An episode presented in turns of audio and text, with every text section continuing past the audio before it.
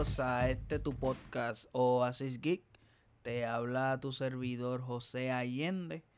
Y en este episodio les vamos a hablar de Uncut Gems, que es una película dirigida por los hermanos Safdie, que se tardaron 10 años en realizar esta película. Desde el 2019 llevaban tratando de filmarla, que por cierto en ese mismo año se la mostraron a Adam Sandler, que es el protagonista de esta historia.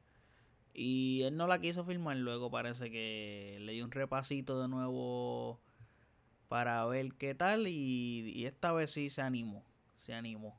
Y en esta película que es protagonizada, como ya he dicho, Adam Sandler, eh, Kevin Garnett y Julia Fox. Eh, es una película que trata de un joyero, de un tipo que tiene una tienda en Nueva York y el tipo se mete en mil problemas y es adicto a las apuestas. Y es bien interesante porque esta es una película que las dos horas, literalmente, las dos horas que dura, dura dos horas con dos, si no me equivoco, por ahí, dura un, poquito más de dos horas. Tú estás estresado toda la película, toda la película, literalmente tienes un nivel de estrés altísimo. Pero es algo absurdo el nivel de estrés que tú tienes viendo esta película, porque es que la película está las dos horas con una adrenalina en high, entonces el tipo constantemente, o sea, Howard, que es el personaje que está interpretando Adam Sandler, Howard, ese personaje eh, eh, lo que hace es tomar malas decisiones, el tipo todo lo que hace como que te desespera, eh, grita, entonces como que todo lo que está ocurriendo en la película es como que tan desesperante y es como que, pero loco, ¿qué caramba tú haces? Y tú como que... ¡ah! te, te, desespera, es, algo que, tú no tienes ni, explicación. Porque es que tú, es más, terminas de verla y tú te quedas como que, wow. Yo estuve toda la película como que con un nivel de tensión y un nivel de, de, de, de lo hará, no lo hará, le saldrá, no le saldrá. En esta película él trata de hacer muchísimas cosas. Porque, ¿qué sucede? El personaje de Howard parece que se mete como que en un conflicto con unos mafiosos. Entonces él por el otro lado consigue como que una piedra, como, bueno, ¿cómo se llama la película? Diamante en bruto, Uncle James. Eh, consigue como que una piedra que está como que todavía sin mito, en bruto. Entonces él está obsesionado con que le quiere sacar un millón o más de un millón. Y él tiene esa obsesión con eso. Entonces de casualidad va Kevin Garnett allí y qué sé yo, le están mostrando cosas y va. Entonces él le enseña la piedra y que Garnett se notiza tanto con la piedra que llegan hasta un acuerdo de que, ok, pues eh, yo, te la voy a prestar, este, pero me tienes que dar entonces el anillo de campeonato de los Boston Celtics el 2008 de, de como que de garantía. Ah, pues está bien, dale, yo confío en ti, yo te lo doy. Ok, perfecto. Eh, le da el anillo y el tipo rápidamente lo que hace que ya el tipo tiene un, problema porque debe un dinero. El tipo lo primero que hace va y empeña el anillo. Entonces empeñaste el anillo ya tienes el, ya tienes el dinero para pagar esa deuda pero entonces coge y lo apuesta. Entonces te están velando los, eh, eh, los, mafiosos al que él, le, le debe el dinero lo, lo están velando ellos se dieron cuenta que el tipo este, apostó el dinero. Es una cosa absurda, absurda. Está a otros niveles esto. Entonces es curioso porque esto es durante toda la película constantemente este va y ven de, de, de, cosas que el tipo está haciendo constantemente. Se te van mostrando el día a día de, de Howard que es lo que protagoniza Adam Sandler, te lo van mostrando lo caótico que es su día, aparte que es Nueva York, entonces como que todo lo complejo que es New York, aparte de lo complejo que es él, el tipo le va mal en su familia, el tipo tiene una chilla que pues para la gente que no entienda, un amante, que la amante es una empleada de su tienda entonces el tipo tiene un desastre en su vida como tal. Y el tipo, aún así, la adrenalina que como que él siente con las apuestas y como que de, de todo hacerlo en el clutch time, a la última hora, última hora, última hora, es como que es, algo absurdo, es algo que tú dices, yache. Y hay que dárselo a los directores porque logran transmitirte durante toda la película lo caótico que es él. Entonces, como que, por lo general, tú cuando ves algo así, como que tú no, no lo tomas de buena forma y de buena manera, como que tú dices como que, bueno, yo no quiero como que estar viendo esto porque es que es estresante, pero e, el estrés que te genera esta película es de buena forma en el, en el sentido de que empatizas con el protagonista y es algo muy bueno que los directores lograran hacer esto y que Adam Sandler lograra transmitir ese nivel de estrés que, el espectador logra sentir. eso habla muy bien de él como actor. Que por cierto, no sé por qué razón los Oscars no, no lo nominaron. Porque esta, esta actuación por lo menos era para una nominación. Yo sé que en los Oscars nominan a cinco actores como protagonistas. Pero Adam Sandler tenía que estar ahí definitivamente. Su actuación estuvo a la talla, al nivel. Y fue buenísima. Y el tipo, oye, se los digo, toda la película, pero toda la película, mi nivel de estrés era gigantesco. Yo estaba desesperado. Y es como que su motivación es la ambición. Él está toda la película y lo que lo motiva a él es como que, ok, sí, yo sé que puedo, por ejemplo, hay una escena que Kevin Garnett cuando vuelve con la piedra le dice, mira, tengo aquí ciento y pico de mil dólares para comprártela, porque yo la quiero, porque Kevin Garnett es como que también te lleva como que una parte mística de la piedra, porque la escena que Kevin Garnett la está mirando, él se envuelve tanto mirándola que hasta lo teletransporta hacia cosas de su pasado y cosas de su vida overall y, y, como que tiene una cosa como que mística, la misma piedra. Y tú como que Adam a ese nivel de que le cree y se la toma en serio lo que Kevin Garnett dice como que esta piedra como que yo voy a jugar hoy, voy a hacer algo brutal en el juego, esto, lo otro. Y es un juego que tiene brutal Kevin Garnett, no sé cuántos puntos es que mete. Que tenía esa noche partido con Filadelfia, que eso es algo curioso porque logran logran este cuadrar algo que pasó en el 2012. Lo logran cuadrar ahora. Y, y, está nice esa parte que Garnett está interpretándose a él mismo, que él lo hizo bastante bien. No tengo ninguna queja de su actuación. Para el tiempo que está en pantalla está excelente.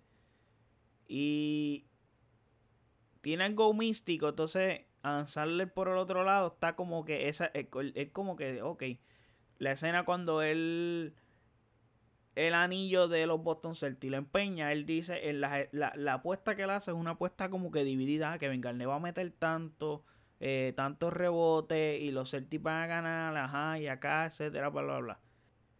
El nivel de, de, ambición que él tiene es gigantesco. O sea, la apuesta creyendo que va a ganar más. Entonces, agregándole a eso, eso era un dinero que él pensaba ganar cuando, recuperara la piedra, él la iba a poner en subasta. Esa es la parte en que Kevin Garnett está en la puerta.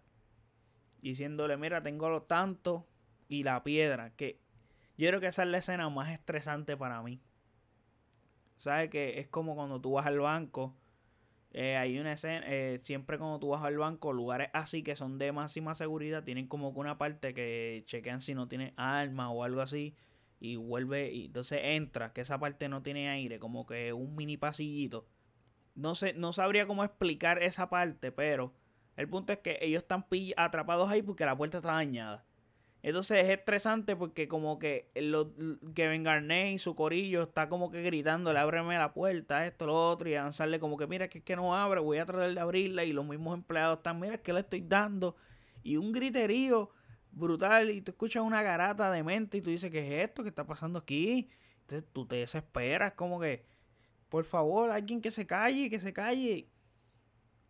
ese es el nivel de que yo me refiero en que los directores hicieron un excelente trabajo porque te logran expresar ese sentir y logran transmitirlo de buena forma, como que me recuerda mucho a, a Quiet Place, que es una película que yo vi que literalmente tiene que estar callado y logran este, transmitirte ese nivel de que literalmente tiene que estar en silencio. Yo, yo la vi en el cine y yo hasta masticaba el popcorn suavemente para que no se para que no hiciera ruido en la sala del cine. Ese era el nivel que me transmitía esa película. So, a eso me refiero con, con, con el nivel de estrés que uno siente, como que todo es caótico, todo es como que high. Entonces, me gusta porque es entretenida, súper entretenida. Aparte del nivel de estrés que te causa la película, pero es súper entretenida.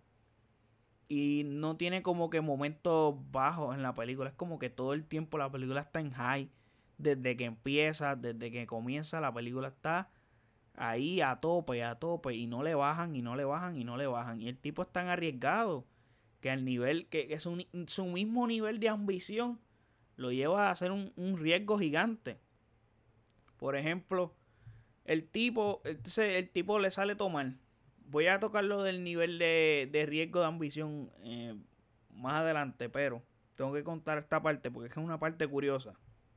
La parte que quiero llegar es cuando él va a la subasta con, y está Kevin Garnett y él le dice a un señor que no recuerdo que, era el señor, creo que era parte de su familia o parte de la familia de la esposa, no sé, porque ellos son judíos. Pero anyway, el punto es que la película eh, están en la escena esa de, de la subasta. Entonces, ¿qué pasa? La gema, él, esperaba que la subastaran en más. Él esperaba que la subasta fuera cerca del millón, algo así, o sea, el tope de la subasta. Pero ¿qué sucede? Eh, ¿Cómo se tardó tanto en llevarla a que la tasaran y qué sé yo? La tasaron a un precio bien bajito. Y él decía como que puñeta, entonces yo pude haberla vendido a Kevin Garnett y a los chavos ya, para el carajo y no me tenía que y de este revoluco. Pues anyway, cuando él ve al señor entrar allí para el lugar de la subasta, es que se percata que dice como que caramba, déjame, toma una decisión en menos de nada, en menos de nada le dice, no, no, yo quiero que tú vayas apostando y llegues a 200 mil dólares. Cualquier cosa yo te pago un porcentaje en caso de que las cosas salgan mal. Ok. Kevin Garnett está apostando, apostando, apostando. Y, él apuesta a que Kevin Garnett va a pagar lo que sea. El punto es que lo que quiere es sacarle el máximo dinero a esa piedra. Que obvio, pero le quiere sacar el máximo dinero a esa piedra. Y está ahí arriesgando a un familiar al garete. Así, no, jódete, cabrón. Tú apuestas ahí, olvídate de eso. Le salen las cosas mal. Kevin Garnett está como que con una asesora. Y la asesora le dice como que, mira, este no, no, no des más. Creo que la vendieron en 180 mil o 190 mil. 190 mil. 190 mil la vendieron y que Garnett estaba dispuesto a darlo. Pero la asesora como que no, no, no, no. Eh, déjalo ahí. El punto es que después el señor le dice, ah, pues mira que toma la piedra, devuélveme los chavos, bla, bla, bla. Que eso se resolvió en nada. Kevin, logra vendérsela a Kevin Garnett. Entonces, cuando se la está vendiendo a Kevin Garnett en el negocio, están entrando los tipos que le debe dinero. Los mafiosos. En ese momento hace un trance de mente y se come la mente Kevin Garnett ahí diciéndole: No, papi, que las apuestas en Las Vegas dicen que tú vas a perder, que tú hoy tú no vas a jugar bien, que el NBA quiere que tú no que, que, que ustedes no ganen, que esto, que los árbitros no van a estar a favor de ustedes y bla, bla, bla, bla, bla. bla que venga el Neso se lo comió. Eso dijo como que, ¿cómo es? No, no, no, no, que dicen que tú no vas a coger rebotes hoy, que tú no vas a meter puntos y, y lo estaba como que provocando. Y le decía, más, mira lo que yo voy a hacer, porque yo confío en ti, yo sé que tú, tú eres un caballo, yo sé que yo soy fanático tuyo, etcétera, bla, bla, bla. Y hace un trambo ahí, mete a los chavos en el bulto, le dice a la chilla que Julia Fox le dice a la chilla, va, y hacen un trambo, se los tira los chavos por la ventana y ya va y los apuesta. Al final del día, llegan los mafiosos, se quedan pillados en la, en la puerta. Porque a la puerta le ponen como que una cuestión arriba para que abra y cierre. La, la cuestión esa se cayó y él cuando se dio cuenta, cuando ellos estaban en el pasillito, hizo como que, este, vamos a dejarlos ahí. Los dejó ahí pillados. Todo el día, toda la noche, ahí pillados mientras la mujer hacía la apuesta ya, no, la chilla hacía la apuesta ya, qué sé yo. Un revolú. El tipo está brutal porque el nivel de riesgo que toma por su ambición, que eh, el, el, tipo al final del día logra ganarse el millón y pico porque Kevin Garnett logra ganar el partido, logra meter los puntos, los rebotes, etcétera. El nivel de riesgo que él toma es absurdo, entonces está arriesgando hasta su vida y, es otra cosa. Entonces uno se estresa como que, mira, vos, dale los chavos, tiene los chavos ahí, pues apuesta con lo que te sobre, apuesta entonces. Pero no, el tipo vuelve y hace otra normalidad más. Entonces los tipos que lo están buscando para que le pague, eh, se encabronan como que, mira, este cabrón se pone a apostar al garete, mi chavo, que se cree, no, no podemos permitir eso, etcétera. El nivel de, eh, esto es lo que quería llegar, el nivel de ambición de él fue tan gigante que lo lleva hasta la muerte, porque cuando logra logra hacer el gesto de que gana el millón y ellos se dan cuenta, lo ganaron, qué sé yo, pero había uno de ellos que estaba tan encabronado, que creo que es el villano real, estaba tan encabronado no podía seguir tolerando esa situación. El tipo se emputó y cuando le abrieron la puerta le metió un tiro en la cabeza. Pácata, te moriste, te jodiste porque es que en verdad no, no puedo, no puedo bregar. No puedo bregar, loco. Eh, tú me dejaste ahí sudando en el pasillito ese y sí, lo lograste, se te da el crédito, pero cabrón, me hiciste pasar las de Caín para que me pagara. Ah, hombre, no, Hachi lo mató.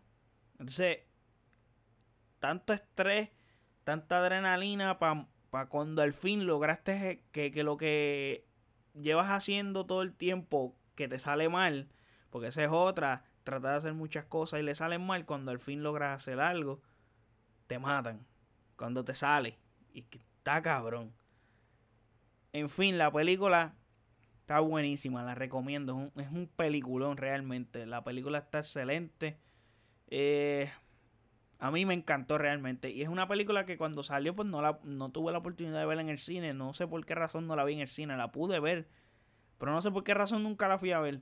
Entonces, estaba a punto de alquilarla hace como uno o dos meses. Pero aproveché que la pusieron en Netflix hoy. Y dije, pues toca, toca hacerlo. Entonces, pues, la vi y aquí estamos. Y nada, mi gente, esto es el final. Hasta la próxima y cuídense.